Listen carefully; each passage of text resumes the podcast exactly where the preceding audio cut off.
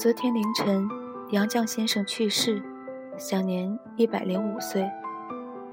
我最喜欢的是杨绛先生翻译的这句诗：“我和谁都不争，和谁争我都不屑。”诗歌喂养的是一个内在的自己，这首诗正是他内心的真实写照。我心温柔，自有力量。杨绛先生是永远的精神贵族。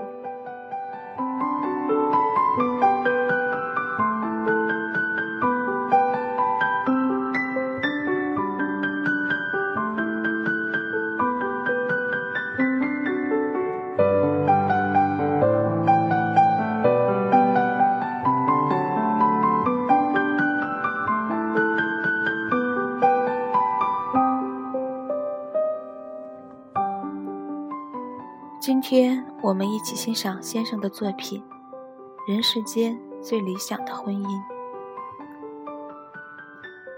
我第一次和钟书见面是在一九三二年三月，他身着青布大褂，戴一副老式眼镜，眉宇间蔚然而深秀。见面时，他的第一句话就是：“我没有订婚。”而我则紧张地回答。我也没有男朋友，于是便开始鸿雁往来，越写越勤，一天一封，以至于他放假就回家了。我难受了好多时，冷静下来，觉得不好，这是 fall in love。一九三三年秋的一天，我给钟书寄了一封信，不巧被其父钱基博老先生看到了。老先生招呼也不打，就擅自拆阅。后来钟叔跟我说，老先生看到信后对我大加赞赏，因为我在信中对老钱说：“现在吾两人快乐无用，需两家父亲兄弟皆大欢喜，吾两人之快乐乃彻始终不受障碍。”老先生边看边赞：“真是聪明人语。”一九三五年春，老钱获公费留学资格。那时我还没有毕业，但是考虑到老钱从小生活忧郁，被教养惯了，除了读书之外，其他生活琐事一概不关心，尤其是不善于生活自理，处处得有人照顾，我就下定决心跟他完婚，一起去英国。多年前读到英国传记作家概括最理想的婚姻，我见到他之前从未想到要结婚。我娶了她几十年，从未后悔娶她，也未想过要娶别的女人。我把它念给钟书听，他当即回说：“我和他一样。”我说：“我也一样。”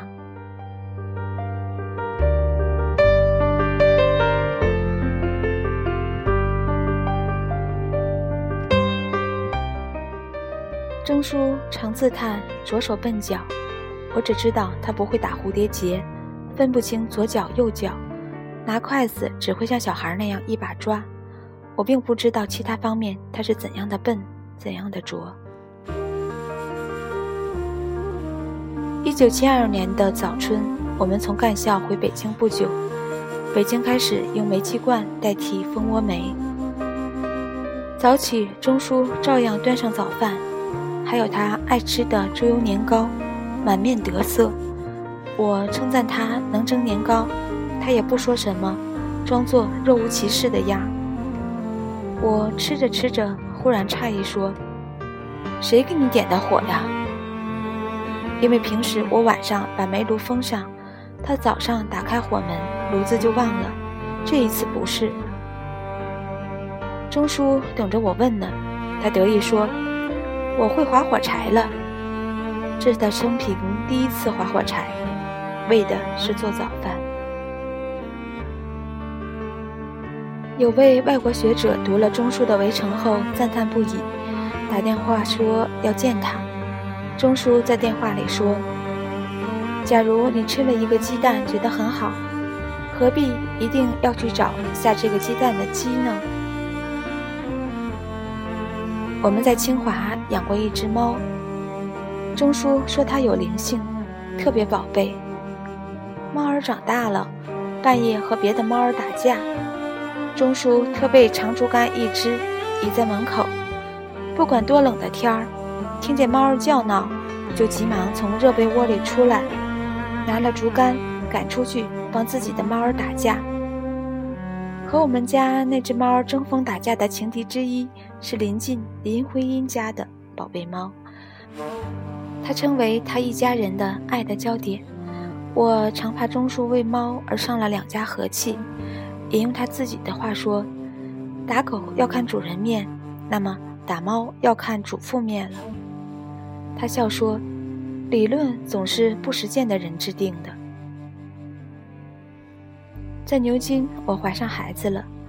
钟叔谆谆嘱咐我：“我不要儿子，我要女儿，只要一个像你的。”我对于像我并不满意，我要一个像钟叔的女儿。女儿又像钟叔，不知是何模样，很费想象。我们的女儿确实像钟叔，不过这是后话了。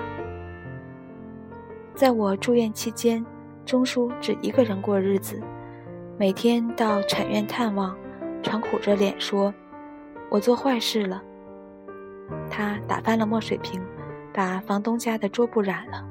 我说：“不要紧，我会洗。”墨水呀，墨水也能洗。他就放心回去，然后他又做坏事了，把台灯砸了。我问明是怎样的灯。我说：“不要紧，我会修。”他又放心回去。下一次他又满面愁虑，说是把门轴弄坏了，门轴两头的门球脱落了一个，门不能关了。我说：“不要紧，我会修。”他又放心回去。他感激之余对我说的“不要紧”深信不疑。我住产院时，他做的种种坏事。我回寓所后，真的全都修好。钟叔叫了汽车接妻女出院，回到寓所，他炖了鸡汤，还剥了碧绿的嫩蚕豆瓣，煮在汤里，盛在碗里，端给我吃。钱家的人若知道他们的大阿官能这般伺候产妇，不知该多么惊喜。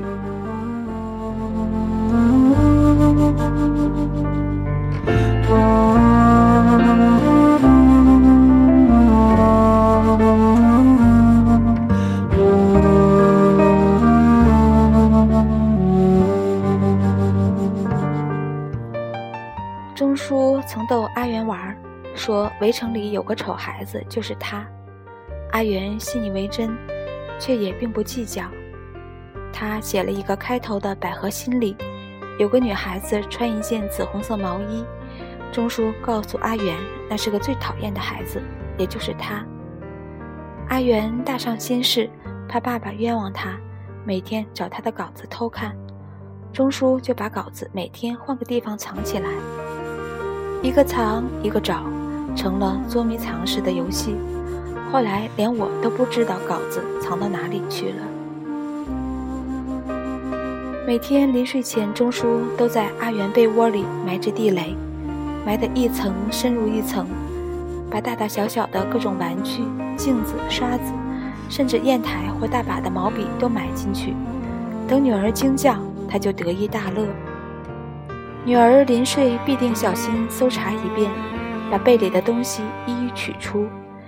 钟叔恨不得把扫帚、簸箕都塞入女儿被窝，博取一遭意外的胜利。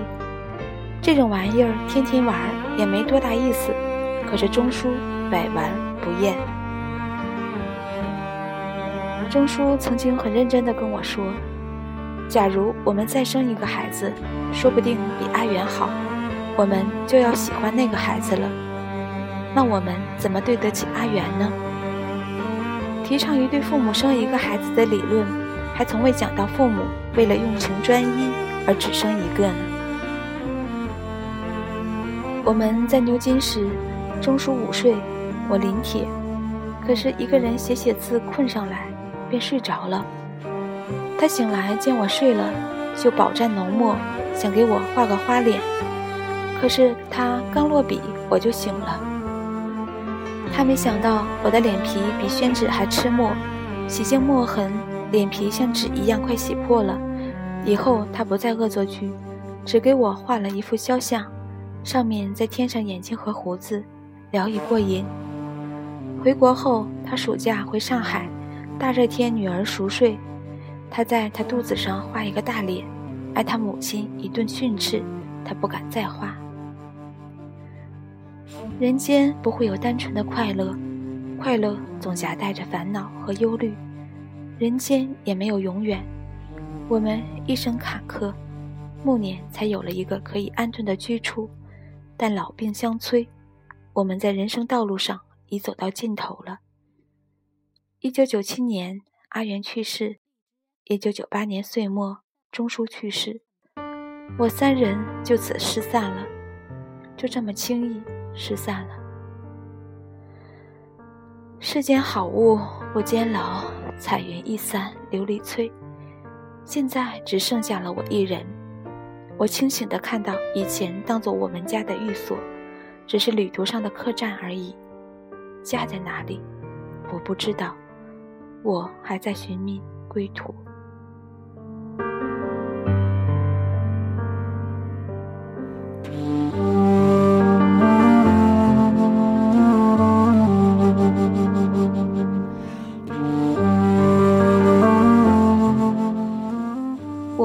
在父亲的引导下开始迷恋读书的，无论是中英文的都拿来啃。慢慢的，读书成了我最大的爱好。一次，父亲问我：“阿季，三天不让你看书，你怎么样？”我说：“不好过。”一星期不让你看呢？我答：“一星期都白活了。”我和谁都不争。和谁争，我都不屑。我爱大自然，其次就是艺术。我双手烤着生命之火取暖，火萎了，我也准备走了。我早年翻译英国诗人兰德的诗句。中书病中，我只求比他多活一年。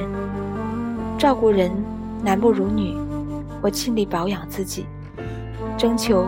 夫在先，妻在后，错了次序就糟糕了。钟书走时，一眼未和好，我附到他耳边说：“你放心，有我呢。”媒体说我内心沉稳和强大，其实，钟书逃走了，我也想逃走，但是，逃到哪里去呢？我压根儿不能逃。得留在人世间，打扫现场，尽我应尽的责任。